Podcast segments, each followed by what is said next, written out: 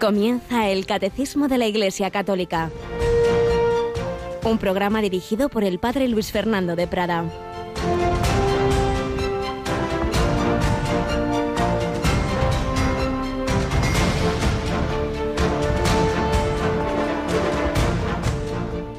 Cuando recéis, no uséis muchas palabras como los gentiles que se imaginan que por hablar mucho les harán caso. No seáis como ellos, vuestro Padre sabe lo que os hace falta antes de que lo pidáis.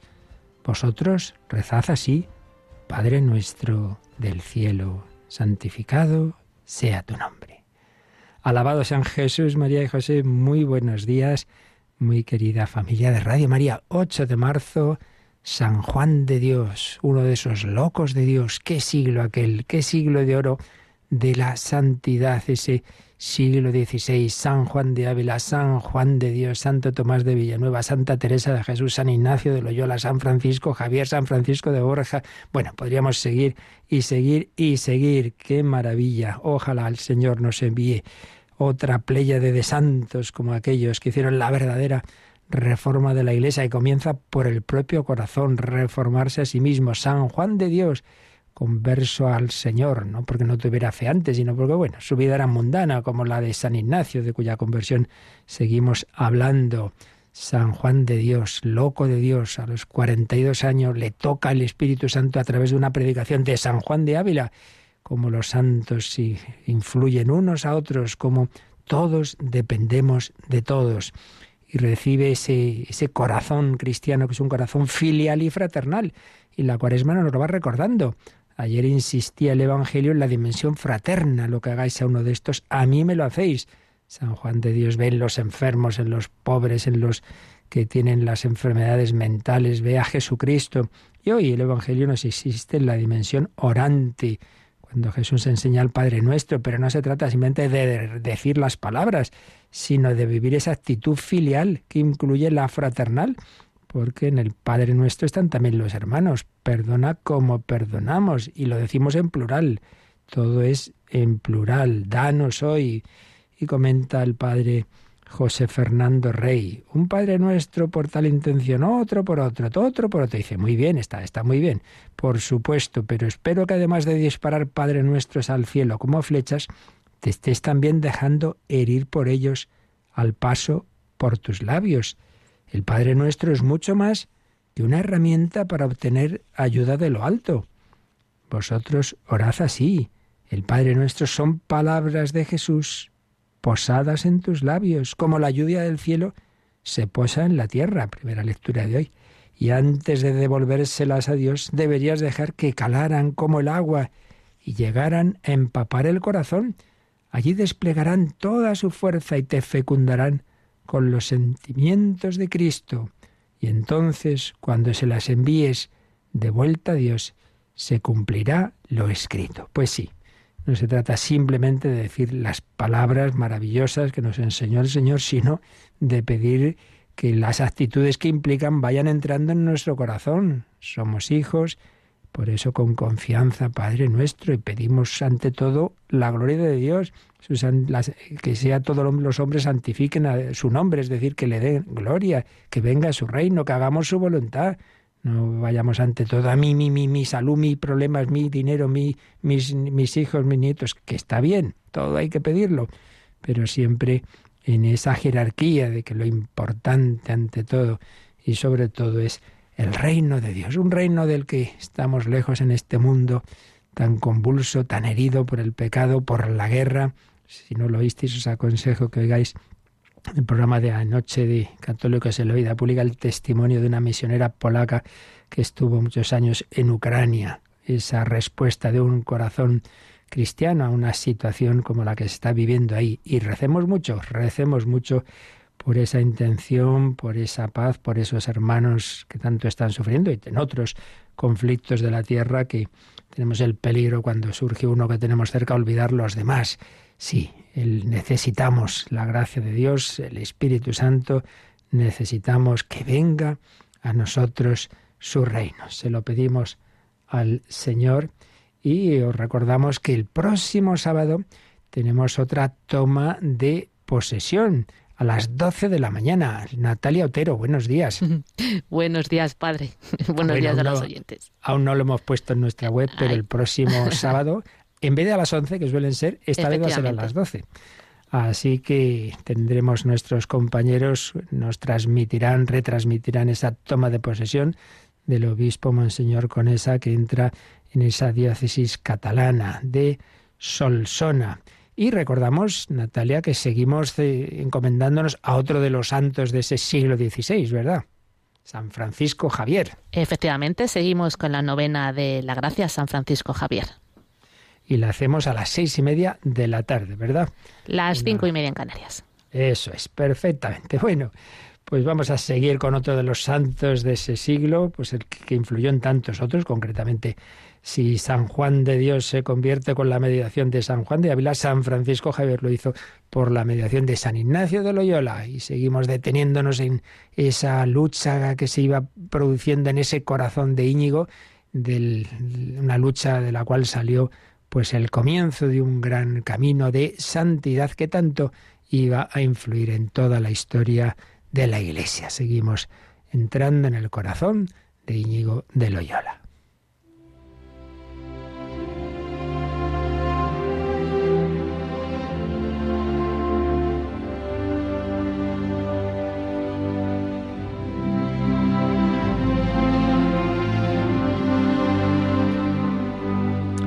Ignacio de Loyola. Seguimos en esa habitación convertida hoy en la capilla de la conversión, en donde el convaleciente Íñigo de Loyola tiene esa lucha interior entre pensamientos aún mundanos, el recuerdo de esas novelas de caballerías, esas ensoñaciones de lo que haría por una dama de altísima alcurnia y luego en cambio cuando lee las vidas de Cristo y de los santos pues ahí en cambio sus ideales son de, de seguir al Señor, de hacer las locuras que han hecho los santos, sobre todo las penitencias. Ahí está.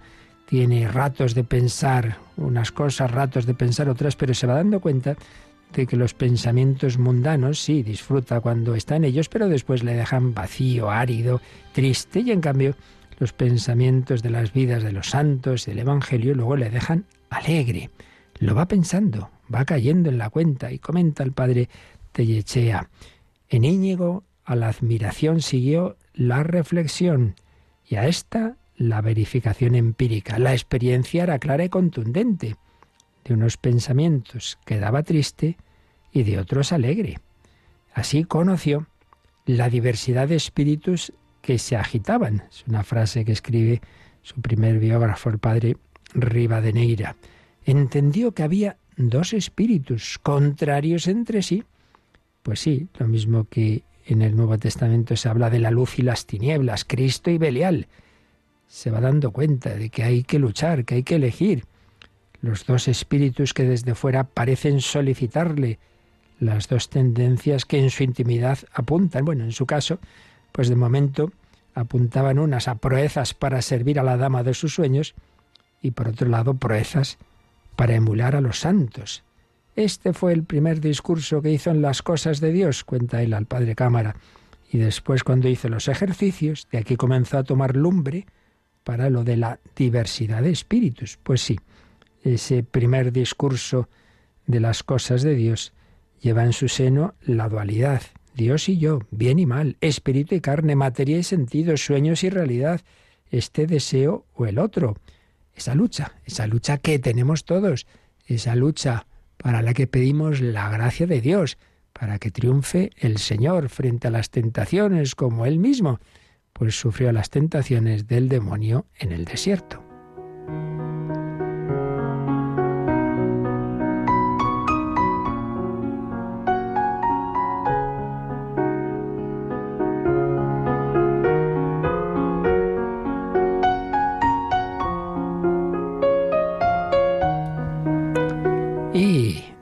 Dice también San Ignacio, comenzó a pensar más de veras en su vida pasada y en cuánta necesidad tenía de hacer penitencia de ella.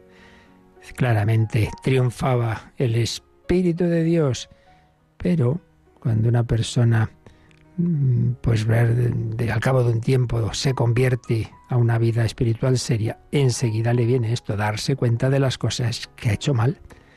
Por eso sigue comentando el padre Ignacio Tellechea y digo, reconocerse pecador es la antesala de la regeneración, fórmula más sencilla y eficaz para acabar desculpabilizándose que el engañoso intento voluntarista de abolir de la conciencia la culpa, con esta frase un poco compleja, es decir, que cuando uno ve que ha hecho cosas mal, hay dos salidas. Una falsa. Bueno, bueno, yo mm, eso no me di cuenta, no, no vamos a caer aquí en, culpabilizarnos y tal. Y entonces uno, vamos, que todo han sido problemas psicológicos. Yo, bueno, pues a veces será, sin duda. Pero en otros muchos casos no es así. En otros muchos casos yo confieso que he pecado. Y eso no nos tiene que llevar al agobio porque hay alguien deseando perdonarnos. Claro, si no fuera así, sí, sería lógico que no quisiéramos reconocer nuestros pecados. Pero si el Padre está esperando para abrazarnos y ponernos el mejor vestido, entonces no tengas miedo de reconocer lo que has hecho mal. Todos lo hacemos. Yo confieso que he pecado mucho, sí, y lo confieso ante Dios, la Virgen, los santos y ante vosotros, hermanos. Y ante un hermano que además es padre que ha recibido esa ordenación sacerdotal y que en nombre de Cristo puede decir, yo te absuelvo de tus pecados. El largo trecho que va desde el repasar la vida hasta la convicción de que se impone la penitencia, induce a la satisfacción o compensación del vacío y del pecado descubiertos. Sí, quiere imitar a los santos y los quiere imitar también en la penitencia. El fervor va tomando cuerpo y concreción. Le decía el padre Ignacio, a quien escribió pues lo que llamamos su autobiografía, todo lo que deseaba hacer luego que sanase era ir a Jerusalén con tantas disciplinas y tantas abstinencias cuantas un ánimo generoso y encendido de Dios suele desear hacer. Qué bonita expresión, ya la habíamos leído otro día. Un ánimo generoso y encendido de Dios. Ven Espíritu Santo, enciende nuestra alma, nuestro corazón con ese fuego del amor que implica también que se quemen nuestros pecados con ese deseo de repararlos. Por eso hacemos penitencia, ante todo interior, arrepentimiento, pero también las cosas de nuestro ser, alma y cuerpo también se expresan corporalmente. No nos extrañe que los santos hayan hecho penitencias. Otra cosa es cada uno aquello a que esté llamado, no tiene por qué ser lo que hizo tal santo. Sus antepasados disponían a la hora de la muerte que alguien fuese en romería por su ánima a santuarios lejanos o a las basílicas romanas. Lo habíamos visto en esa familia pues en la que había habido mucho pecado, pero mucha fe, pues los testamentos de varios antepasados pedían que alguien hiciera una peregrinación por el alma de esa persona que moría, ¿verdad? Íñigo la quiere hacer antes de morir, la quiere hacer en persona y la quiere hacer ni más ni menos no a Roma o a Santiago, que era bastante más fácil, sino a Jerusalén. Esa va a ser su primera ilusión cristiana, su primera gesta de santidad. Ir a Jerusalén, cosa que en aquellos momentos era harto peligrosa, porque, bueno, estaba todo el peligro turco y, en muchas ocasiones no era fácil, y aparte de que los barcos de entonces no eran precisamente los de ahora, pero sí, sí, había un cierto mesianismo jerusalemilitano que profetizaba la pronta conquista de Jerusalén. Muchos miraban hacia allí, pero Íñigo no sueña en conquistar nada, ya ha dejado ese estar en armas como en Pamplona, sino sueña en conquistarse a sí mismo, que Cristo le conquiste a él, mejor dicho, hacer penitencia. Íñigo ha vencido ya ese vacío existencial, un deseo desplaza a otro. Dice, y ya se le iban olvidando los pensamientos pasados con estos santos deseos que tenía. Y ocurre algo muy especial, pero eso lo vamos a dejar para mañana.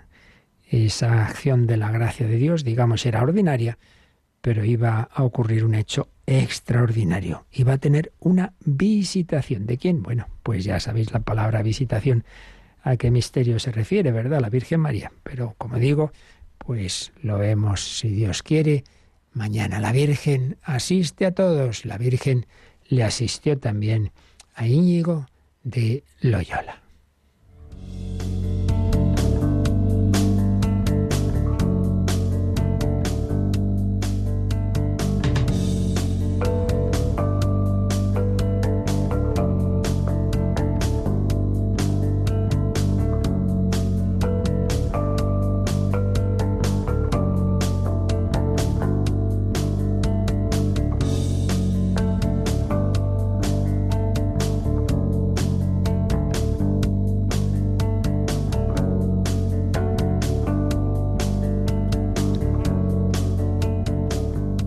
Extraordinarias de la gracia de Dios, pero lo ordinario nos viene a través de la Iglesia, a través especialmente de su liturgia y de su columna vertebral, que son los sacramentos. Y estábamos entrando ya en la segunda sección de esta segunda parte del Catecismo de la Iglesia Católica, una segunda sección que después de habernos hablado en general de la liturgia, de los fundamentos de la misma, cómo se celebra y en cuanto a los sacramentos, de la doctrina común a todos ellos, de qué son los sacramentos, de su institución por Cristo, etcétera.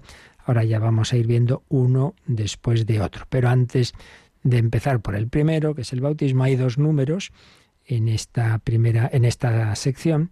Hay dos números, el 1210 y el 1211, que nos presentan ese conjunto de los siete sacramentos. Y estábamos viendo pues si es simplemente, pues eso, siete, sin más, o tienen una, un orden, una coherencia, y veíamos que sí, que forman como un organismo, y que eso ha dado pie pues a diversas formas de clasificarlos y ordenarlos, mm, buscando esa coherencia que tienen eh, como, como los caminos para ayudar a nuestra vida cristiana. Mm, lo estábamos viendo en el número 1211, pero vamos a releerlo, Natalia, para seguirlo comentando.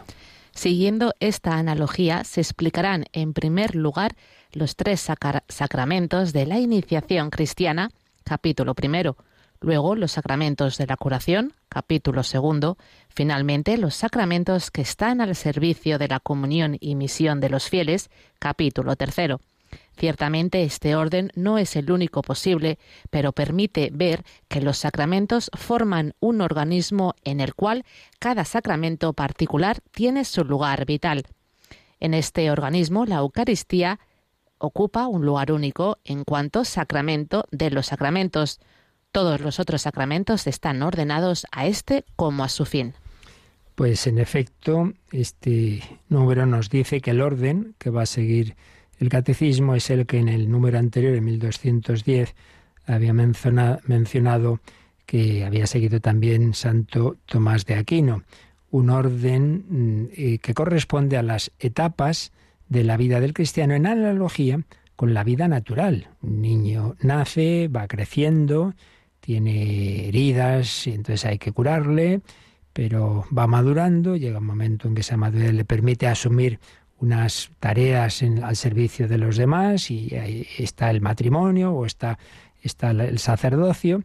Por eso, sacramentos de iniciación que dan nacimiento y crecimiento, sacramentos de curación, penitencia, unción de enfermos y sacramentos al servicio de la comunión, el matrimonio y el orden sacerdotal. Hay una semejanza entre las etapas de la vida natural y las etapas de la vida espiritual. Y ese es el orden que va a seguir el catecismo. Pero nos ha dicho en este número que este orden no es el único posible. Y por eso, con la ayuda de este estupendo manual del padre José Granados García, Tratado General de los Sacramentos, estuvimos sintetizando algunas otras formas que en la historia de la teología se han seguido para la exposición coherente, ordenada de los sacramentos, relacionándolos con las virtudes o relacionándolos al revés, con los vicios y pecados a los que se oponen y con esta otra idea que dice al final este número 1211, y es que, en todo caso,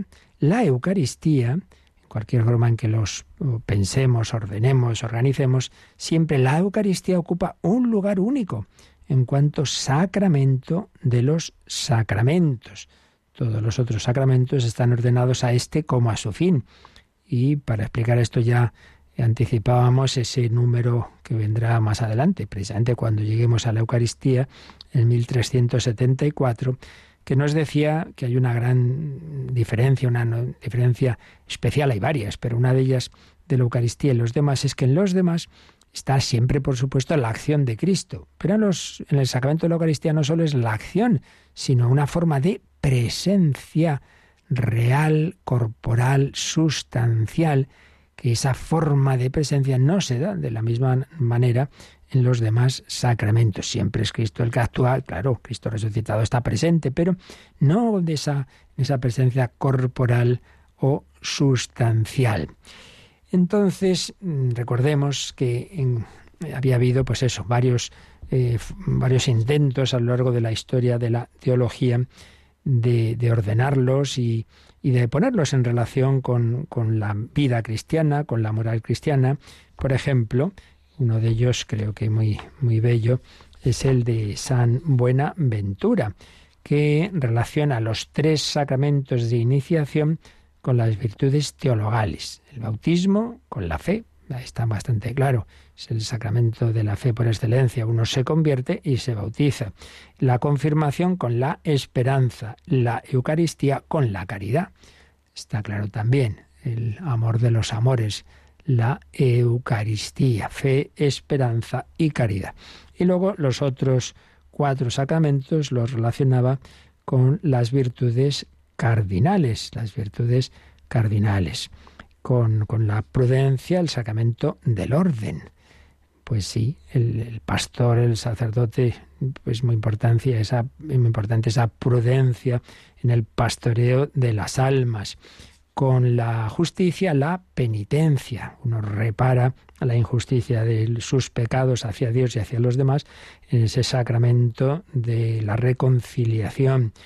Luego, pues, la, fortaleza en la unción de enfermos, que, da esa fortaleza al, enfermo para afrontar su enfermedad y cuando llegue también el momento de la muerte, y la templanza en el matrimonio. Pues sin duda hay una relación entre esas virtudes y los sacramentos.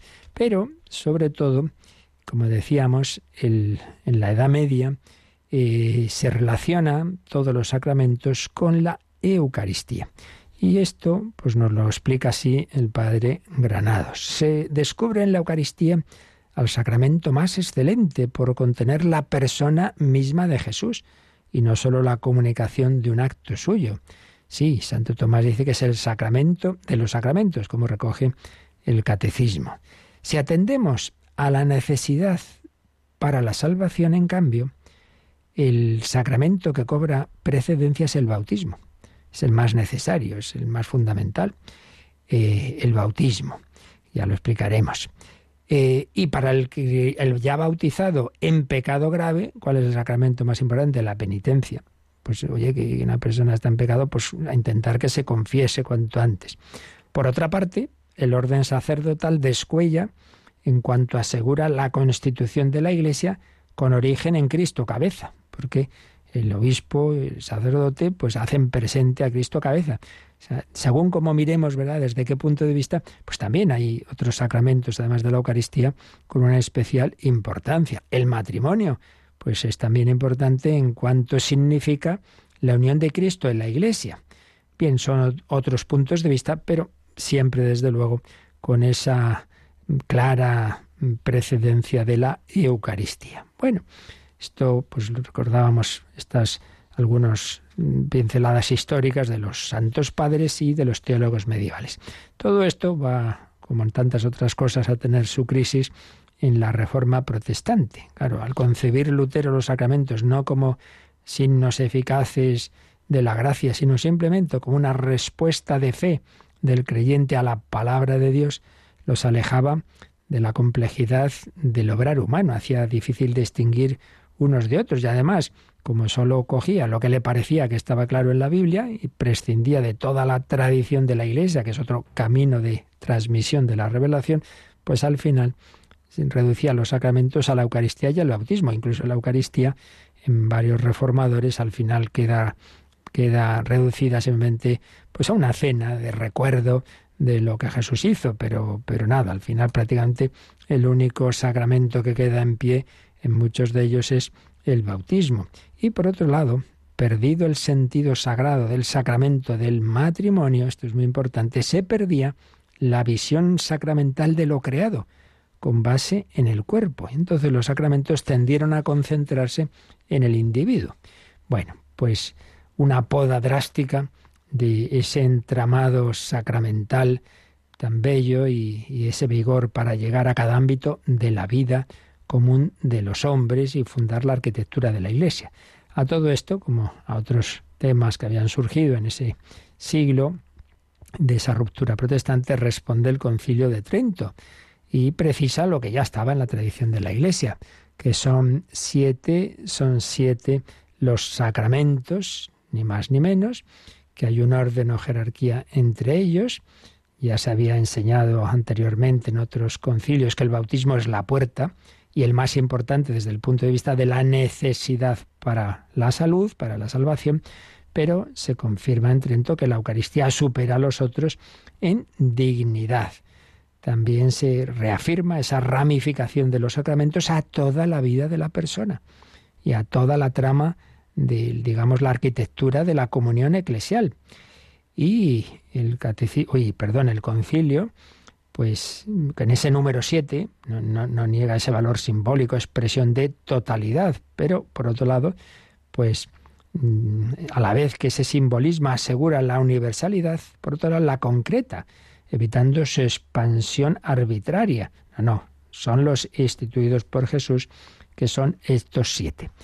Después de Trento, pues podríamos, bueno, ha habido más, evidentemente, más desarrollos teológicos, por ejemplo, un gran teólogo, Matías Seven, Seven, este insiste en que la Eucaristía es un sacramento raíz, cuya lógica abraza todos los demás sacramentos y cuya presencia precede a la estructura completa de la Iglesia. Y, mm, supuesto esto, hacía esta distinción. Hablaba de sacramentos consagratorios o consecratorios. ¿Cuáles? Los que imprimen carácter, que son bautismo, confirmación y orden sacerdotal, pero añadía el matrimonio.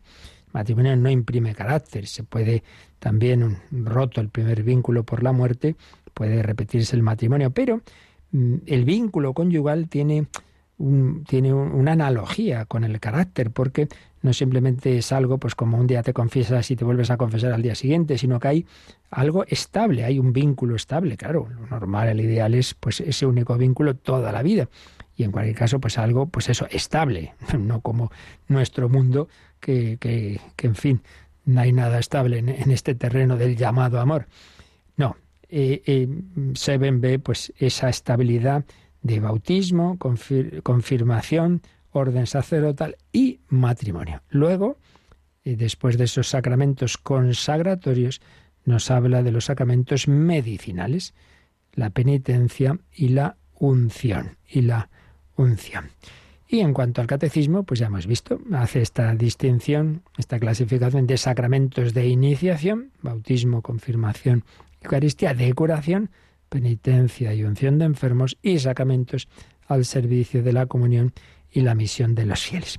Y el propio Padre Granados pues nos hace una forma en que él, bueno, pues como él, digamos, mm, desarrolla esa estructura, esa armonía sacramental, esa arquitectura del espacio cristiano. Vamos enseguida a resumir lo que expone el padre José Antonio Granados, pero en primer lugar, pues nos quedamos un momento dando gracias a Dios de que ese Dios, nuestro Señor, no se nos ha quedado ahí muy lejos en la trascendencia de su nube, se ha hecho carne y esa encarnación se prolonga en la Iglesia y esa presencia y acción de Cristo en la Iglesia nos quiere tocar a cada uno de nosotros a través de los sacramentos. Sí, puedo tocar a Cristo, como aquella mujer.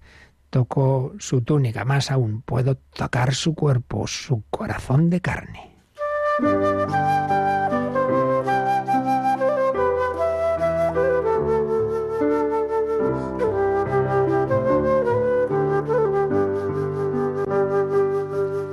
Comenzó a latir de María, un corazón de carne, el corazón de Dios.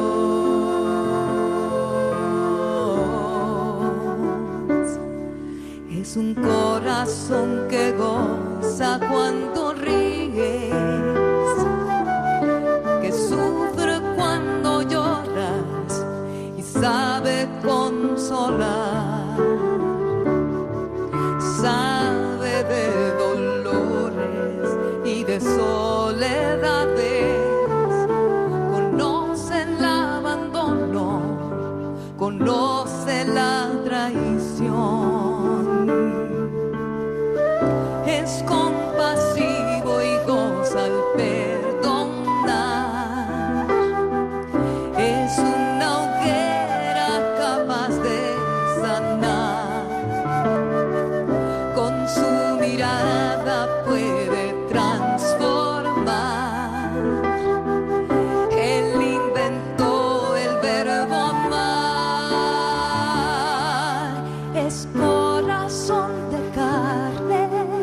Es corazón de Dios.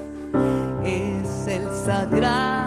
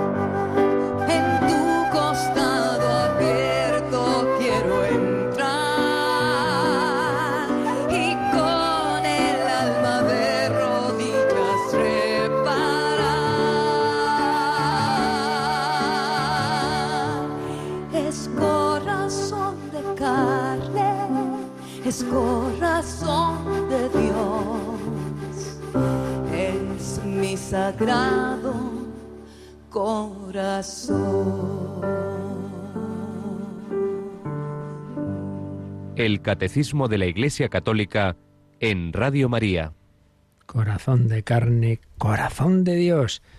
Un corazón de carne que se nos entrega en los sacramentos, especialmente en la Eucaristía. Y decía que finalmente, para terminar esta visión de conjunto y, y digamos el mostrar la lógica que hay entre los diversos sacramentos, vamos a ver cómo lo la manera en que lo, pre- lo propone esta exposición de los mismos el padre José Antonio Granados en su tratado de los sacramentos. Lo resumimos. Partimos de la Eucaristía.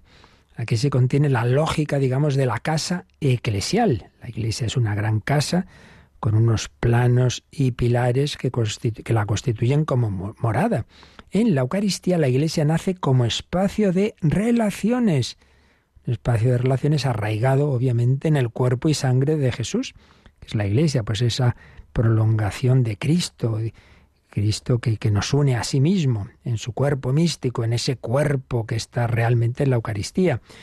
Entonces Jesús se sitúa en el mundo, ama al Padre y ama a los hombres.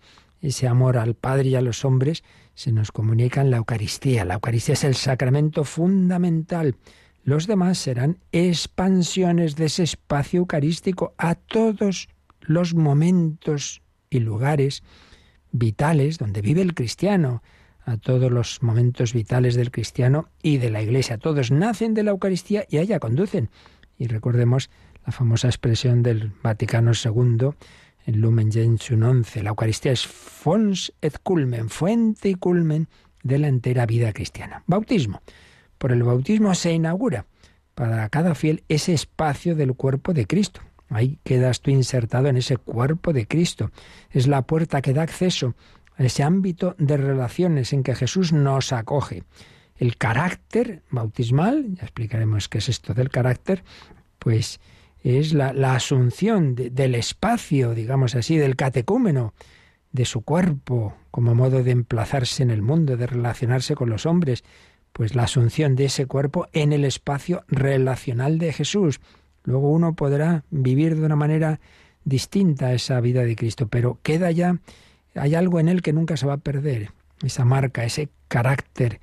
Tú has sido incorporado a Cristo. En el centro de la casa de la iglesia mana sin cesar una fuente. Esa imagen del pozo de agua viva que usaron los santos padres, que luego Santa Teresa va a usar para hablar de la oración. La iglesia es un continuo nacimiento bautismal. Qué maravilla. Aquí se renace una memoria ininterrumpida de Dios que la ha generado en Cristo y de la vocación originaria del cosmos que en ella alcanza cumplimiento, el bautismo. La confirmación. Ahí esos ámbitos relacionales del bautizado se dinamizan. No basta con que yo soy cristiano. No, es que tengo que llevar mi fe a todo, a toda mi acción, a todos mis ámbitos. Por eso la confirmación implica el testimonio, apóstol, soldado de Cristo, decíamos, ¿verdad? Madurar hacia la plenitud. Este sacramento convierte la morada, que es la iglesia, en un espacio de crecimiento y dilatación. Venga, hay que ampliar aquí el jardín. Esto hay que llevarlo a todos sitios. El espacio cristiano es capaz de asumir en sí los espacios profanos del mundo. Tú, confirmado, no puedes olvidar tu fe cuando vas a tu trabajo, cuando vas a tu diversión, cuando vas a la política. No, no, no. Todo, todo está llamado a ser reino de Dios. Por eso es el sacramento del testimonio y de la misión, de la apertura del espacio creyente para fecundar todos los ámbitos de lo humano, de lo humano confirmación. Orden sacerdotal. Bueno, pues ahí se genera en el espacio eclesial la presencia de Cristo en cuanto cabeza y origen de la gracia. El obispo y, en un segundo grado el presbítero hace presente a Cristo como cabeza, esposo y padre. El ordenado configura su paternidad a la de Jesús, instalándose así de modo nuevo en el mundo y entre los hombres. ¡Qué maravilla! pues el Señor nos concede esa mm, participación en ser fuente de la vida de la gracia. La penitencia, pues es necesaria porque el espacio relacional de la Iglesia no ha llegado todavía a su plenitud, pues a veces por desgracia se repliega, se retrae, podemos decir que a veces se estropea parte de este edificio y es que la lógica del pecado, la lógica individualista de la autoafirmación, es lógica antisacramental, todo se curva sobre sí, hasta reducirse a un punto. Entonces necesitamos, oye, que hay que hacer reforma en la casa, hay que llamar a los obreros. El sacramento de la reconciliación reabre esos espacios que se han roto que, o que están dañados, hace que en ellos pueda volver a recordarse el amor primero, que cancela el retorno obsesivo de la culpa. No, no, ya decimos que no es lo mismo el, arrepentimiento cristiano de la culpabilidad psicológica, darse vueltas a, ay, lo que he hecho, no, no, no. Con esperanza, Dios perdona y recrea a la persona. Y también la unción de enfermos abre un espacio nuevo de relaciones. Claro, la enfermedad, cuanto más grave más, recorta las posibilidades del enfermo para relacionarse, a veces totalmente porque pierde el conocimiento, etcétera, le acorrala y sobre todo ante la cerrazón definitiva que parece ser la muerte. Por el contrario, la unción abre un nuevo ámbito de vida, conforma al enfermo con el cuerpo sufriente de Jesús, que ante la muerte, en vez de cerrarse en sí mismo, realizó la máxima apertura. La apertura al Padre, Padre a tus manos encomiendo mi espíritu, la apertura a los hombres, Padre perdónalos porque no saben lo que hacen. La unción, pues conforta al enfermo que sí, lo estará pasando mal, pero que no quede encerrado en sí mismo, en sus angustias, todo lo contrario, pues con ese corazón ensanchado por la confianza en el Señor y por su fortaleza. Y que digamos, que diremos del matrimonio, evidentemente también un sacramento que, que, que da esa gracia para que las relaciones humanas, la más básica, esa relación hombre-mujer y la paternidad, pues queden asumidas por esa gracia de Cristo. La experiencia del cuerpo como espacio originario de relaciones a partir de una sola carne, de hombre y mujer, y de su dilatación en los hijos, carne de su carne, pues todo eso viene transformado, viene asumido por el Espíritu Santo. Cuando un hombre y una mujer pertenecen por el bautismo a ese espacio de relaciones inaugurado por Jesús y participan de la Eucaristía, no pueden dejar al margen de Cristo los demás espacios relacionales, empezando por ese espacio tan fundamental, el espacio raíz de la una sola carne. Eso no puede quedar al margen de Cristo, por eso no puede ser que dos cristianos se casen al margen de Cristo, al margen de la Iglesia, que no sea un matrimonio sacramental. El matrimonio ayuda a comprender que la Iglesia sacramento es morada y familia un ámbito fecundo de relaciones. Gracias al matrimonio, este ámbito sacramental que es la Iglesia no crece separado de los demás lugares humanos. Por eso, como decíamos, por la confirmación, por el matrimonio, pues todo lo humano está llamado a ser vivido desde la gracia de Dios. Así pues, todo esto permite ver a la Iglesia sacramento a la luz de los siete sacramentos. Recordemos una vez más, lo hemos hecho varios días, que solemos distinguir tres acepciones de la palabra sacramento. Sacramento primordial o protosacramento es la humanidad de Cristo. En esa humanidad, en ese hombre Cristo Jesús, está Dios, que me ha visto, a mí ha visto al Padre, protosacramento. Luego, Iglesia, sacramento universal de salvación. A través de la Iglesia, a través de, lo humano de ella, tan limitado, pero yo me encuentro en, a través del humano con, con Cristo y en Cristo con Dios. Quien me ha visto a mí ha visto al Padre. Mediaciones, quien nos escucha a mí, a vosotros me escucha a mí. Protosacramento, sacramento universal de salvación y finalmente los siete sacramentos. Para saber quién es la Iglesia hay que entrar en el espacio eucarístico, descubrirla como un espacio bautizado, que nace siempre de Dios en Cristo, sobre el que descansa el Espíritu Santo y obra su fecundidad, la confirmación, como ocurrió en el Jordán, ese descenso del Espíritu Santo sobre Jesús, un espacio cruciforme capaz de regenerar los espacios cerrados del pecado, la penitencia, abre esos espacios que cierra el egoísmo del pecado y descubrir ámbitos nuevos en las angosturas del dolor y de la muerte, la unción de enfermos, un espacio que se ordena desde la presencia fontal de Cristo como Padre y Esposo, orden sacerdotal, y que asume en sí todos los ámbitos criaturales a partir del espacio primario de identidad personal que en comunión que es la familia, sacramento del matrimonio. Pues como veis, otra forma muy bella de ver la, la armonía de los siete sacramentos. Y con esto, pues terminamos esta introduccióncita a la visión de conjunto de los siete sacramentos, con lo cual ya próximo día entraremos en el capítulo primero de esta sección que, como ya hemos indicado por el orden que va a seguir el sacramento, este primer capítulo va a dedicarse a los tres sacramentos de la iniciación cristiana. Como empieza todo, esa vida sacramental, pues cómo te vas incorporando a Cristo por el bautismo, la confirmación y la Eucaristía. Entonces, primero veremos también el conjunto de los tres, porque aquí hay tela que cortar, sobre el orden de bautismo. Bueno, de eso no hay duda, de eso no hay duda que el primero es el bautismo. Sí que hay un poco más de, de confusión con el orden de confirmación y Eucaristía. Hablaremos un poco primero de eso, de la iniciación cristiana, eh, cómo se ha realizado y se realiza en la historia, en Occidente y en Oriente, y luego ya después, pues empezaremos con el primer sacramento, el del bautismo. Este es el panorama tan bello que tenemos por delante. Pero vamos a dejarlo aquí porque teníamos alguna consulta pendiente y las que ahora también queráis eh, hacernos llegar por los caminos que nos van ahora a recordar. Participa en el programa con tus preguntas y dudas. Llama al 91005 9419. 91005 9419. Puedes escribir un mail a catecismo arroba radiomaria.es o escribirnos un mensaje al teléfono de WhatsApp 668 594 383 668 594 383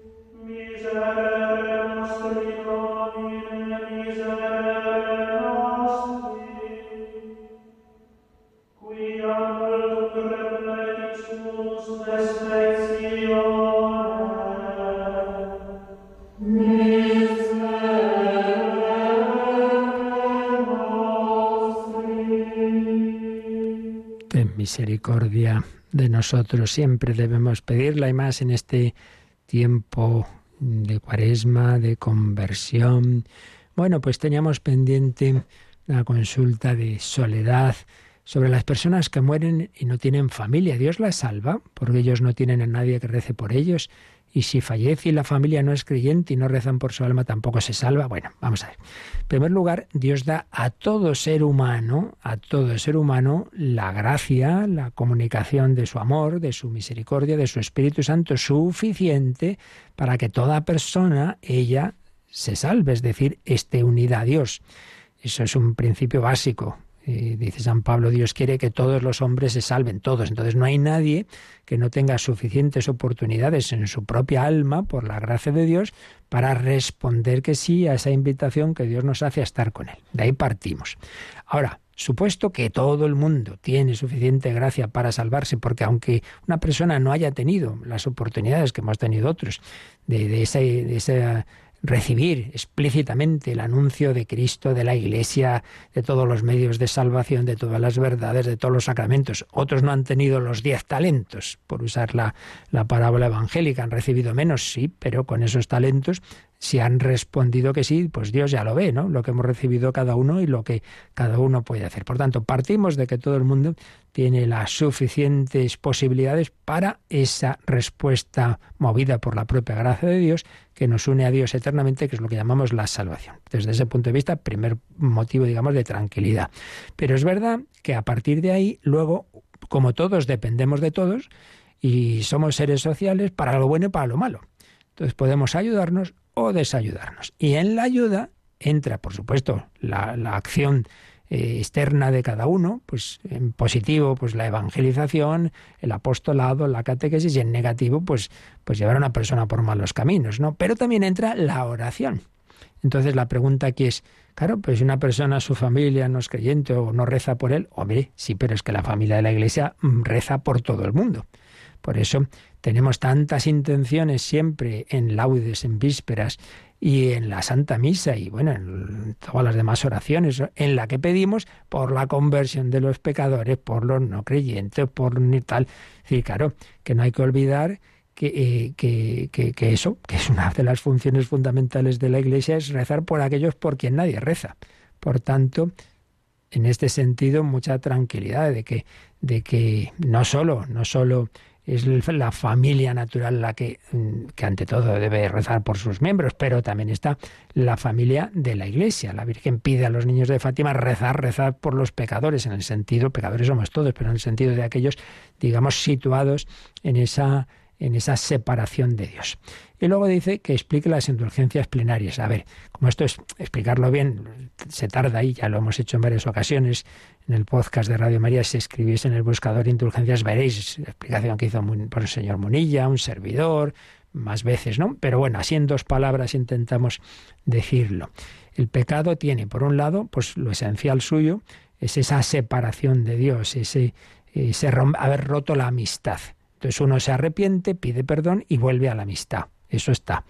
Pero otra cosa son las consecuencias que el pecado ha dejado. Si yo me he emborrachado, luego me arrepiento, Dios me perdona, sí, pero si me estoy haciendo adicto al alcohol, eso está ahí. La inclinación queda ahí y todo pecado refuerza en nosotros la inclinación egoísta, ir a lo mío, y, y, dependiendo ya también qué tipo de pecado sea, pues otras inclinaciones negativas. Eso está ahí. Entonces, uno puede, sí, haber eh, recuperado esa amistad con Dios, pero quedan las consecuencias y el daño que ha podido hacer a otros. Yo me he enfadado con un vecino y un arrebato de ira, voy y le rompo eh, los cristales del coche y luego me arrepiento y le pido perdón y, tan amigos, sí, pero hay que arreglar los cristales del coche, ¿no? Bueno, pues esas son las consecuencias que llamamos no son, o sea, lo primero es la culpa, la ofensa, y lo segundo es la pena. Entonces, esas consecuencias hay que repararlas. O bien se hace en esta vida, pues con las diversas penitencias, que hablábamos en la vida de San Ignacio, la penitencia sacramental, con la ayuda de los sacramentos, especialmente de la unción de enfermos. Y si no se hace en esta vida, pues hay que acabarlo de reparar en la purificación ultraterrena que llamamos purgatorio. Entonces, ¿qué significan las indulgencias? Pues de nuevo interviene ahí lo que decimos de ayudarnos unos a otros. La Iglesia tiene, digamos, ese tesoro de, de méritos de, de, los santos, de tantos que, que han ofrecido tanto y que, y que, digamos, en ellos es al revés. Hay una eh, desproporción entre, entre pecados que, que, han hecho poquísimos o más que reparados y en cambio tantas obras de santidad y tantas penitencias. Y entonces, bueno, lo de unos ayuda a otros. Entonces la iglesia a la que Jesús le ha dicho, lo que atéis en la tierra queda todo en el cielo, etcétera, pues ofrece, digamos, esas ayudas en que nos comunicamos lo de unos a otros. Entonces, aquel que haga determinado acto que la Iglesia señale eh, con este espíritu de arrepentimiento, eh, puede tener no solo el mérito de lo que ha hecho, sino además pues una ayuda extra, por así decir, ¿no? que nos comunica la Iglesia de ese tesoro de los santos. Cuando esa obra tiene señalado una indulgencia plenaria, quiere decir que si lo hacemos bien, con las condiciones de que siempre señala la Iglesia, ¿no? que ante todo es, y esto es lo que suele faltar, dicho sea de paso, ante todo es absoluto desapego de todo pecado, incluso venial. Ah, por desgracia, eso, esa condición muchas veces no se da. Uno dice, ay, que no he rezado esto, lo otro. Sí, sí, pero si lo principal es que tengas verdadero arrepentimiento. Supuesto ese arrepentimiento y desapego. Y luego la confesión en un entorno de días, en torno a esa obra. La comunión y el rezar una, alguna oración por el Papa y, bueno, lo que el acto concreto sea, que ahí está el manual de indulgencias, son bastantes, no puedo ahora volverlas a decir todas. Supuesto eso, entonces puede uno, si ha ganado esa indulgencia penaria, quiere decir que esas consecuencias que, que todavía estaban ahí y que tendría que mm, todavía que reparar en el purgatorio, pues puede mm, quedar borradas antes de morir. Si una persona gana la indulgencia plenaria antes de morir, si realmente es así, pues iría directamente al cielo. Esa sería la, la cuestión. ¿De acuerdo? Nos había preguntado una persona que había perdido a su mujer sobre eh, pues el encuentro con ella y bueno, bueno, nos había preguntado más bien esa confianza en que esté en el cielo. Ya decíamos que una certeza absoluta nunca la podemos tener de nadie más que de aquellos que la Iglesia ha canonizado. Pero hombre, una persona que, que ha muerto cristianamente, pues sí podemos confiar en esto que estoy diciendo, que se ha salvado, que a lo mejor todavía puede tener una etapa de purificación, eso es otro tema, ¿verdad? Purgatorio, pero que se haya salvado. Entonces, nos dice, el, el encuentro en el cielo con mi mujer supondrá el mismo sentimiento de amor que ahora siento por ella. Hombre, vamos a ver, en el amor, en el amor humano hay un en el amor humano y cristiano, bueno, en todo amor, realmente hay distintas dimensiones. Normalmente el amor en el, en el tema matrimonial empieza por algo muy sensible y luego la maduración del amor va haciendo, y de hecho así lo habrán vivido, pues con una enfermedad dolorosa de, de cáncer, etcétera, que, que, sea un nivel más profundo de amor. Yo creo que eso lo se puede entender enseguida. No es lo mismo el amor adolescente o un flechazo que está uno ahí un poco atontado de un amor pues ya más maduro, que se va probando en las dificultades, en las discusiones, etcétera. Bueno, pues también a un nivel cristiano, claro, el vínculo se va haciendo cada vez más profundo. Por tanto, en ese sentido, hombre, no será lo mismo, porque ya será un amor puramente espiritual de, la persona por sí misma, no porque eh, sus ojos tan bonitos que me deslumbraron el día que la vi, ya se entiende, ¿verdad? Entonces, desde ese punto de vista, lo que va a quedar en el cielo de todas nuestras relaciones es el amor profundo. Y por eso también la segunda pregunta que me hace es, las, ¿qué pasará a las personas que casan de segundas nupcias? Bueno, pues lo mismo, toda aquella relación de verdadero amor que se ha tenido en esta tierra, se va a encontrar purificada y elevada en el cielo. Por eso es muy bonito pensar que por supuesto la principal, principal motivo de gozo y felicidad en el cielo es contemplar a Dios, pero también parte de esa felicidad del cielo es que las relaciones humanas, que aquí tantas veces pues tienen sus problemas y sus defectos, ¿verdad? Allí están purificadas. Allí se viven desde un amor hondo y profundo desde Dios. Entonces, pues no hay problema en que hay el tener eh, las, todas las relaciones de diversos tipos que hemos tenido aquí, matrimonial, que pueden ser más de una, en efecto, las que se hayan tenido, pero claro, allí ya no tienen el componente físico eh, que, aquí no puede estar uno casado con dos personas a la vez, es otra cosa ya en esa dimensión, dentro del misterio que siempre hay, ¿verdad? En todo esto, porque como tantas veces repito, hay cosas que, que, bueno, Dios nos revela lo que nos hace falta saber para cómo actuar, pero ya detalles de curiosidad no busquemos respuestas, porque no, para eso Dios no nos revela cosas simplemente para que elucubremos, ¿no? sino para qué tenemos que hacer. Y aquí lo, con lo que hay que quedarse es esto, que todo verdadero amor vivido eh, desde Cristo, aquí con los demás componentes humanos, pero cada vez que van a ser profundizados más, ¿verdad? Todo eso se, no se va a perder. La tristeza del que no tiene fe en la vida eterna es que todo lo más bonito de este mundo termina. Y nosotros, en cambio, sabemos que todo va a tener una dimensión eterna, todo lo que se ha vivido de verdad en el amor. Pues eso se lo pedimos al Señor, que hoy también todo lo vivamos en el amor. Agradecemos a Natalia Autero su colaboración y a todos vosotros el estar aquí juntos, unidos, escuchando lo que nos enseña el Señor a través de su Iglesia. La bendición de Dios Todopoderoso, Padre, Hijo y Espíritu Santo, descienda sobre vosotros. Alabado sea Jesucristo.